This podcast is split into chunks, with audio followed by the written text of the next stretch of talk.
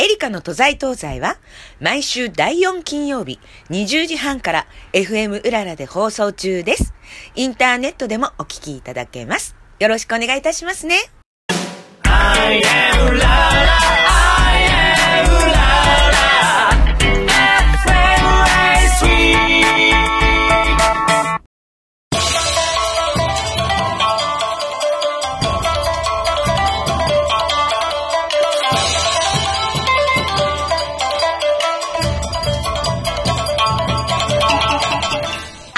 明かりをつけましょう、ぼんぼりに。お花をあげましょう、桃の花。うん。女の子のお節句、おひな祭りももうすぐです。華やかに春の幕開けですね。皆さんいかがお過ごしでしょうかエリカの都在東西の時間となりました。今宵も素敵なゲストをお迎えしての30分、最後までお付き合いくださいね。今宵はなんと、老化は10代から始まるもの。本当なのかなと思いつつでも、えー生まれてから老化に向かってね、人間は生きていくので、えーきっとそうなんだろうなと思って、えー汗をかきながら、えーこれからの時間を私は過ごさなくちゃいけないのかなと思うと、ドキドキワクワクなんですが、これからの人生を健康で楽しく豊かでハッピーに、人生を送るお勉強を私とご一緒にレッツお勉強しましょう。皆さんメモのご準備も忘れずにこの番組は皆さんの愛情でお届けいたしております。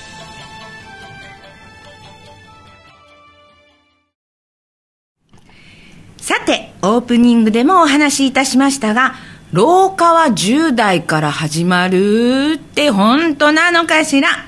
これからの人生健康で楽しく豊かでハッピーに送るあまりにも身近な問題かな。ねえ、えーということで今宵はですね実はなんとアシスタントのゲストの方にもお越しいただいております。えー2019年6月28日の放送。ちょうどだから2年ぐらいですかね。えーゲストでごしご出演してくださったクリエイターリッチマンさんこと佐藤豊彦さんが今日はお越しくださっております。ありがとうございます。どうもどうも。廊下始まったばっかですけどね。廊下始まったばっかはい。今日嘘つき大会なわけえ？う嘘つき大会なわけうーん、どこまで本音でどこまでが嘘だね。えー今ね、えーご登場いただいた方は、えージェロントロジースカイキャンパス学校法人山野学園一般財団法人美麗学ジェロントロジーセンター理事飯田康久さんです。はいこんばんはこんばんは。よろしくお願いしますまったくもうって本当はこういう言葉を使っちゃいけないんですよ。もう理事ですからね、お偉い先生にもお越しいただいて。臨時じゃないかまあ、本当にもうね、私もっとね、こう、なんて言うんだろうな、先生、ね、こういう、えーすごく難しいことをね、研究されて、お勉強されて、ご指導されてる方なので、もっとこうね、えー、硬いかなっていうのが正直なところだったんですけれども、お会いしてすぐなんかもうすごいなんか、それね。ねね。あのー僕はよく言うんだけどこの間もちょっとちらっと言ったんですけどね。あのーそれだけの身分になってきたり立場になってくるとあのー分別臭さが出てくるんだよ。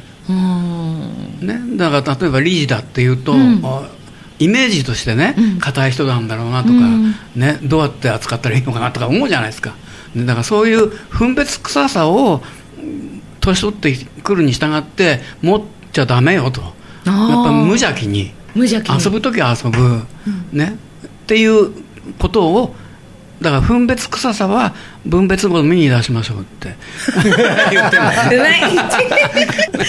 いや、ねえ先生は、ジェロントロジーっていうええことを、えーご指導されたりとかっていうことなんですが、私も初めてちょっと耳にした言葉なんですが、これはどのような、うちの場合は特にそのジェロントロジーっていうのは南カリフォルニア大学がはい。世界で初めて作った学部なんですけどね、その学部のお授業を日本で日本語であのオンラインで、あスマホでも勉強できるっていうね、い、うふうにしてあるんですね。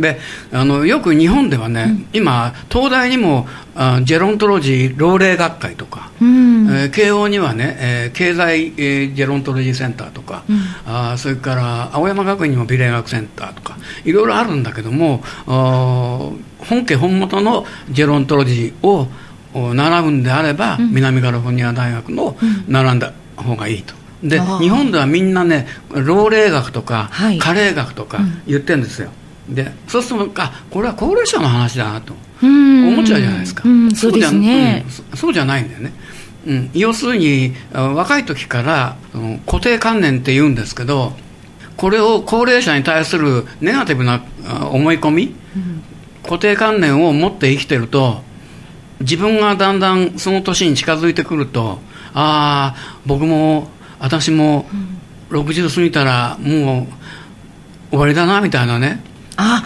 よくあのそういうふうに思いだ思っちゃうわけです。サラリーマンの方で、もう60で、うん。ね引退されるっていうと、もうなんか急に年を取ったとか、でお仕事をね、それで、まあ、引退された後っていうのは、そこからまたガクってね、年取ってしまうっていうね、ことはよく伺い人ますけど。間ってどこが老化するか知ってます、どこが老化するか、うん、3つあるんだよ。まず1つは体、体、はい。ね。健康面、うん。だからこのジェロントロジーの中には、医学がいっぱい入ってるんですね。もうね看護師さんになれるくらいの医学が入ってる。あそう。うん。本当にすごいですよ。で2番目に老化するのって言ったら外見ですよね。うーん。ね、3番目って何かっていうともうこの健康面とあの外見面のうん 老化の大元になるんだけども精神面。つまりストレスストレス。そう。ストレスが老化を早めるんですね。ねだけどストレスのない人っていないじゃないですか。そうですね。でねあのこれはね授業の中に出てくるんですけどシマウマはストレスがないっていう本があるんだよね。実際に。へー。でこれどういうどういうことかっていうとよ要はその哺乳類人間以外の哺乳類っていうのは、餌がない時か、食われちゃう時以外はストレスがないんですよ。えそういうもんなんですか、うん。ね、ところが日本人間っていうのは、慢性的なストレスを絶えず抱えてるわけ。うん。ね、社長にねいつもなんか嫌味言われてね、そうあそんなことないか。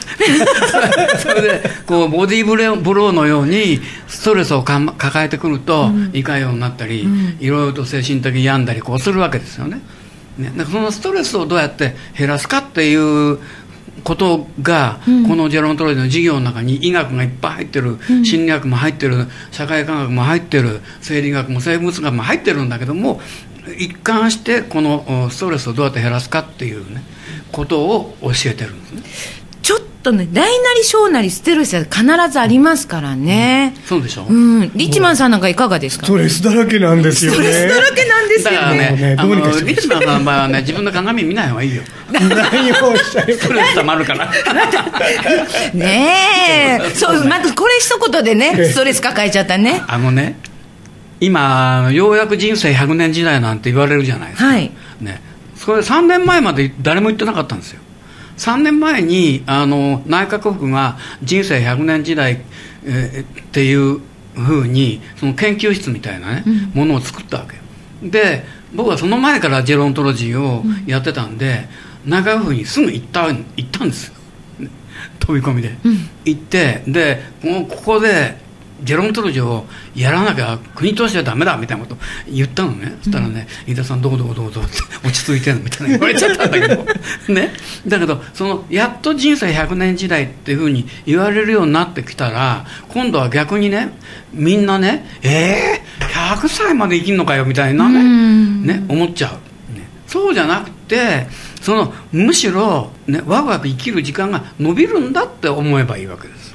そうですね。よね。だって楽しく生きる。楽しく生きるんだったらね、短いより長い方が楽しいし倍になってじゃあどうやっったらね楽しく生きるかうん。って言うんだけども、それはやっぱりハッピーホルモンをハッピーホルモンって要はワクワクその私は心臓バクバクなんだけど こういうことが一言多いからね長くなっちゃって。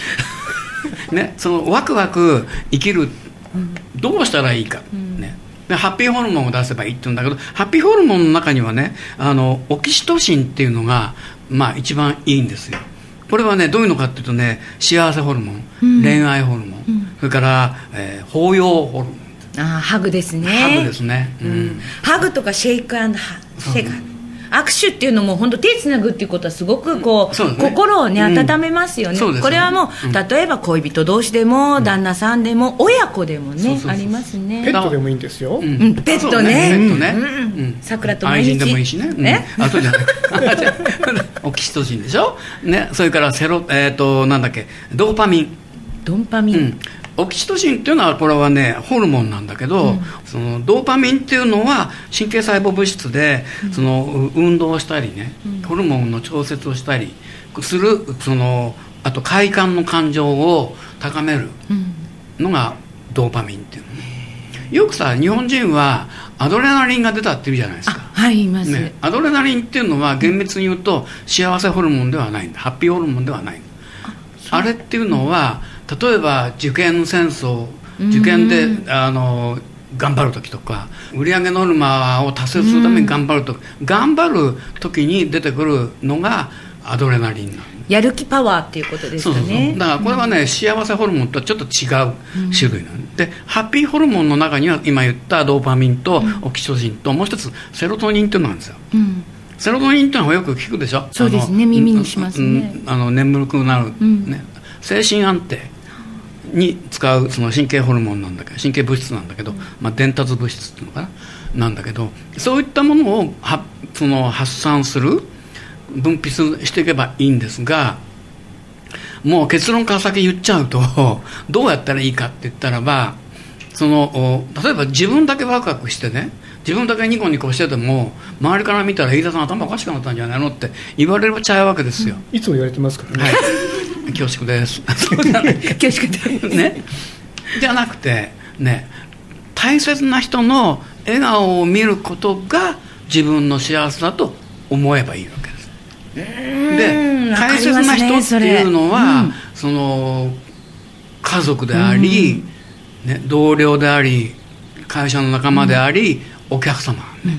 そういう人たちの笑顔を見見られることが自分の幸せだと思って、うん毎日を暮らすとみんなもそうなってくるから、ね、ストレスがだんだん減ってくるわけ。ですわかりますね、本当にあの私たちのこういうお仕事っていうのは、お客様はいはいっていうよりかね、えーご覧になってくださってる方々、聞いてくださる方々が、あ、楽しかったよーとか、ね、舞台を見てくださった方がね、あ今日よかった、元気もらったって言われる、それを持続していくために自分もそれなりに努力もするけど、その笑顔が見たくてっていうことですからね。あとねワクワク生きていくためにはやっぱり人間夢持ってた方がいいんだよね、例えばね今このコロナの時だからじゃあ夏にね、箱根行こうかな熱海行こうかなとかね、えー大分行こうと思ってチケットを買ったとするじゃないですか、はい。からちょっと新鮮な旅館をお予約したとするでしょ。そうするとそのそこの日まで何ヶ月間はずっとドキドキワクワクしてるわけです。ようん、そうですね。ね、なんか毎日嫌なことがあってもさあの日になりゃ私は飛んでっちゃうのよみたいなねことになるでしょ？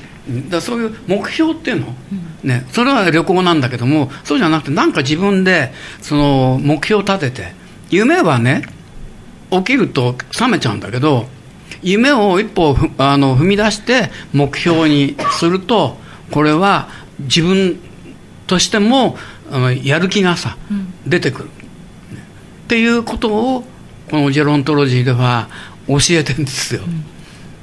わかりますかね？10代からうん。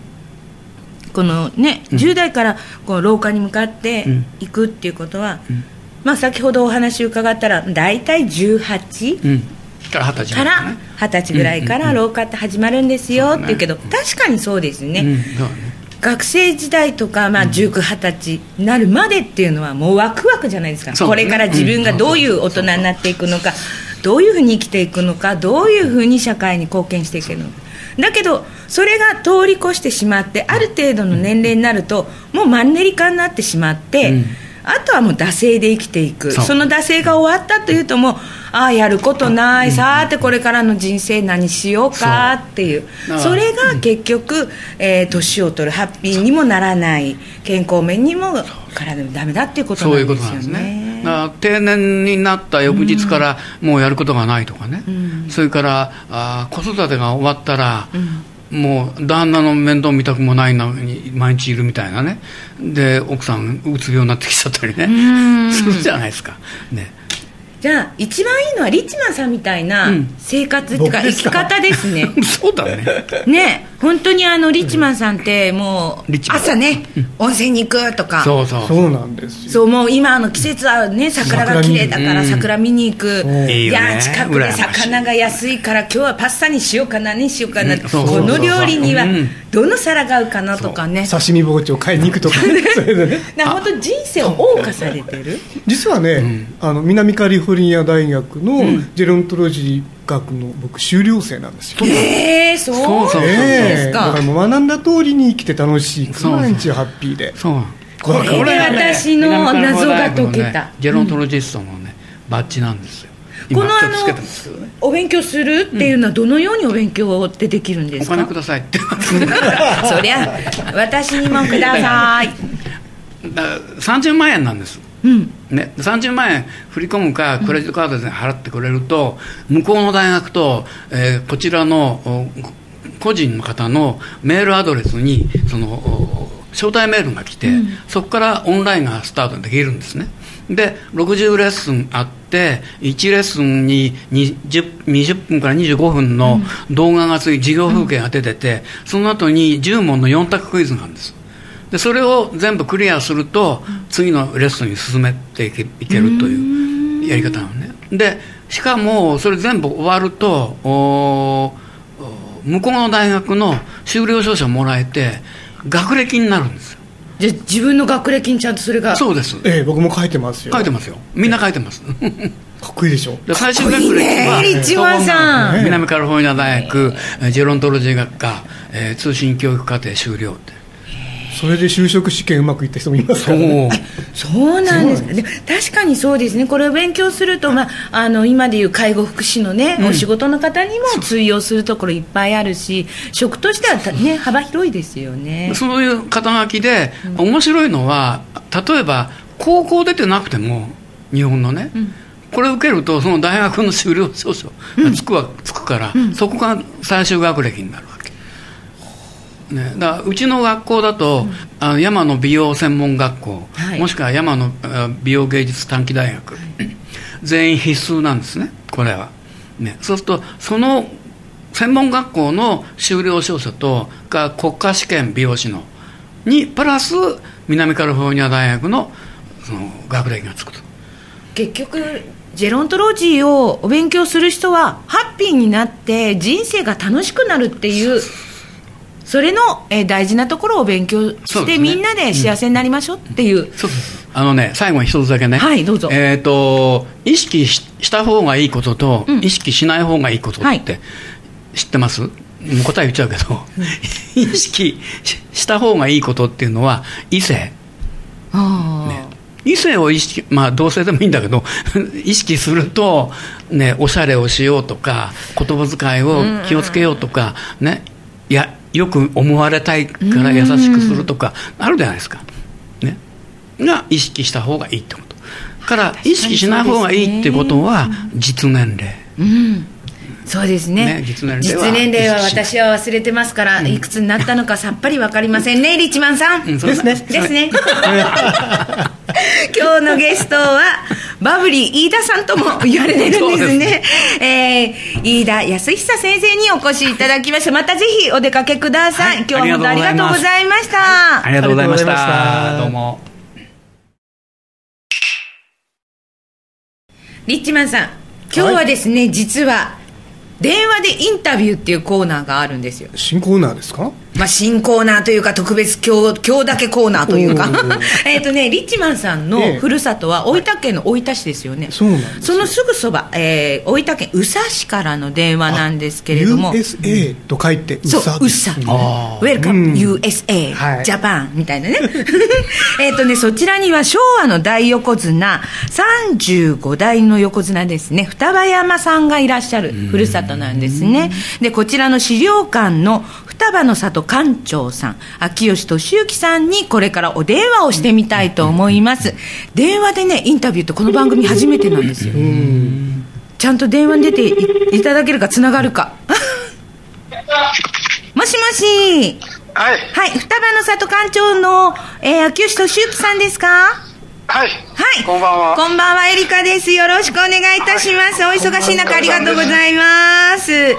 え、そちらは、大横綱ですね。昭和の大横綱、昭和の神様、双葉山さんの資料館なんですよね。はい、そうです。ね。ご存知のように、双葉の前に双葉なし、双葉の後に双葉双葉なしと歌われた昭和の大横綱ですね。これを取り上げてくれて、本当にありがとうございます。いやー、とんでもないです。もう、今、相撲ブームで、女性の方でもね、相撲女子っていうぐらい大人気の相撲なんですが、まあ、双葉山さんは昭和の神様ですからね。そうですね。ね、えー、69連勝でしたっけ？そうです。ね、大記録を残された。えー、今みたいに、もうこう、1年のうちに4回とかそういうあれではなく、昔は1年2場所だったんですよね。そうです。だからちょうど双葉山が、あの、連勝を続けた頃は、最初の年は11、うんそれから13日ということかね。あー11日と13日11の日とまあ、昔はそう15日じゃなくてね、今のように15日。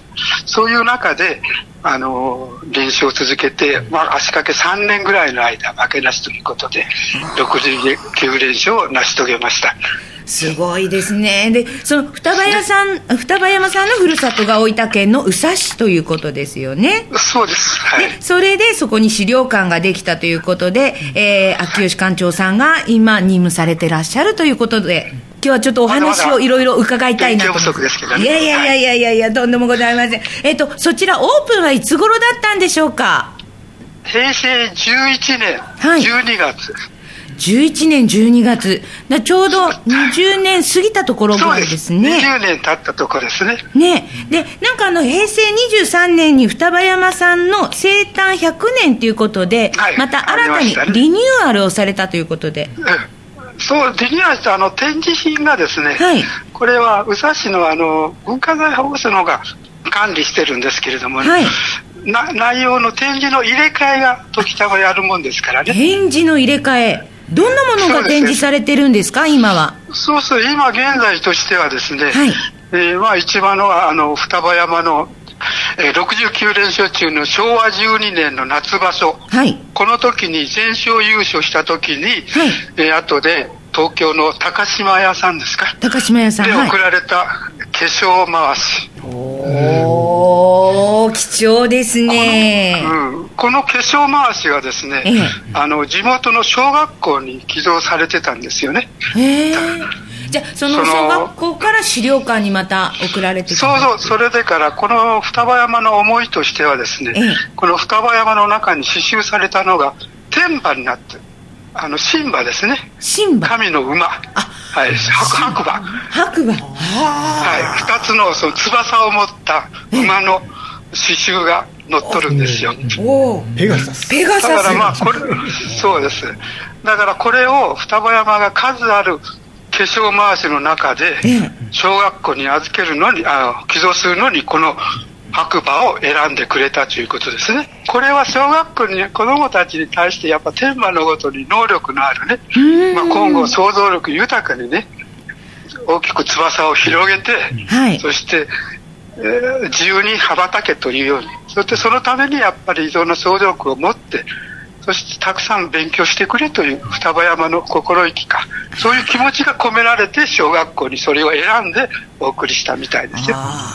もう本当ね、双葉山さんって言ったらもう大横綱、もう神様っていうだけあってね、心技体っていうのが相撲の中でお言葉ありますが、心技体なんですよね。そうですね。ね大体普段ならスポーツにおいては、心技体という表現で使えますけどね、うん相撲においては心技体。ね、なんかその心技体っていうのが相撲道をき極め抜く精神ということで。そうそう。そう、うん、双葉山が要するに目指したお話は昔あの中国の古事で木形の話があるんですけどね。我いまだ木形足りえずといってあの秋の海に負けた時に、はい。恩師に言った伝法の伝文なんですけどね。はい。その木形のおごらず高ぶらずというような気持ちをねはい。が双葉山はその気持ちをあの望んどったわけですか。ら、追求していっとったわけですね。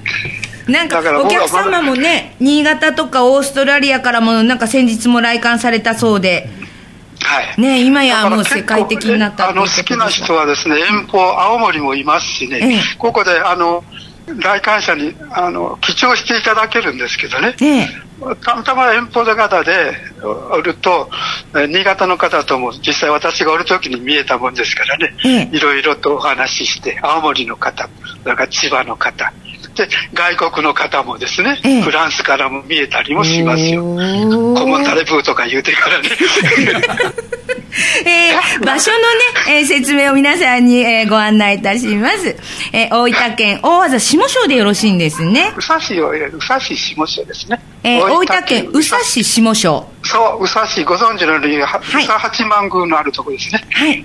えー宇佐市下庄269。えー開館の時間が9時から5時ということで、そうですえー第3月曜日、年末年始は休館。えー料金は無料なんですってね。えーね、あのー秋には菊花展っていうんですかね、菊の花のね、えー双葉山も見れるということですのでね、ぜひ皆さん、えー双葉山の資料館、双葉の里にもお出かけいただきたいと思います。えー館長さん最後に PR どうぞ。宇佐市の場合は、全国八幡宮の総本宮が宇佐神社ですね。はい。そこを中心として、えー神仏集合のふるさとと里ということで、はいろんな観光地を、あのーありますので、あるいはパワースポットがありますので、この点、あのー元気をもらいに宇佐市の方に見えていただきたいなと思っております。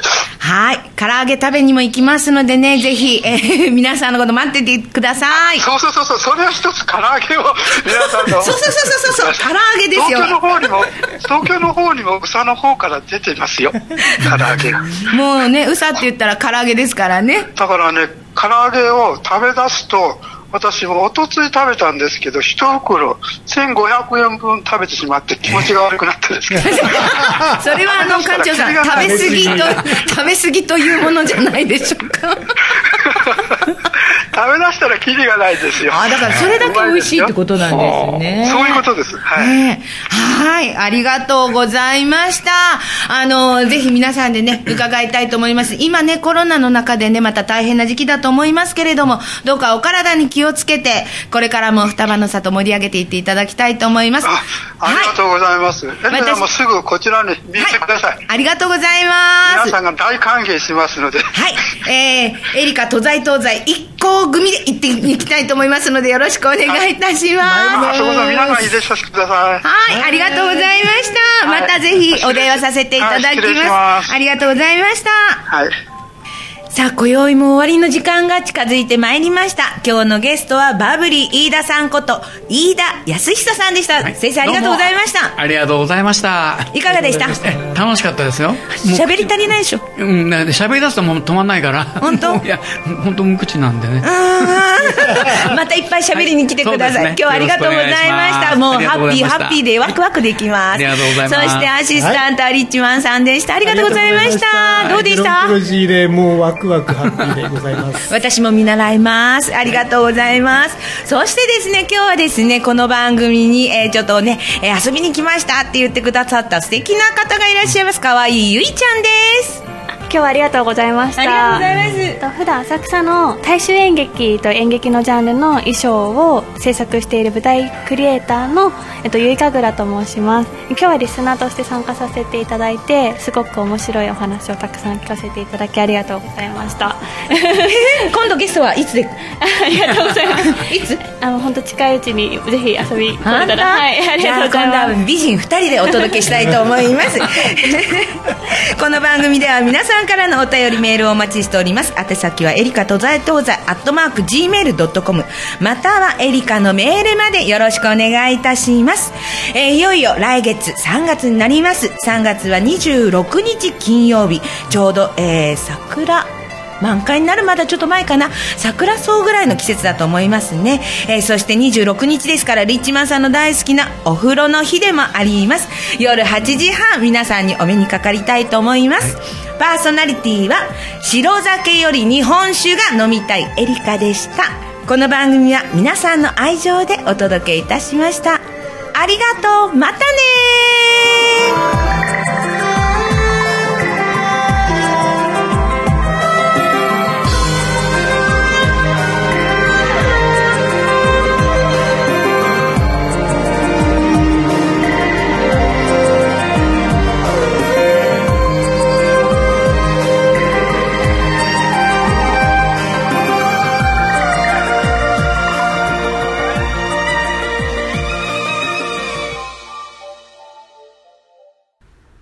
の都在東西は毎週第4金曜日20時半から FM うららで放送中です。インターネットでもお聞きいただけます。よろしくお願いいたしますね。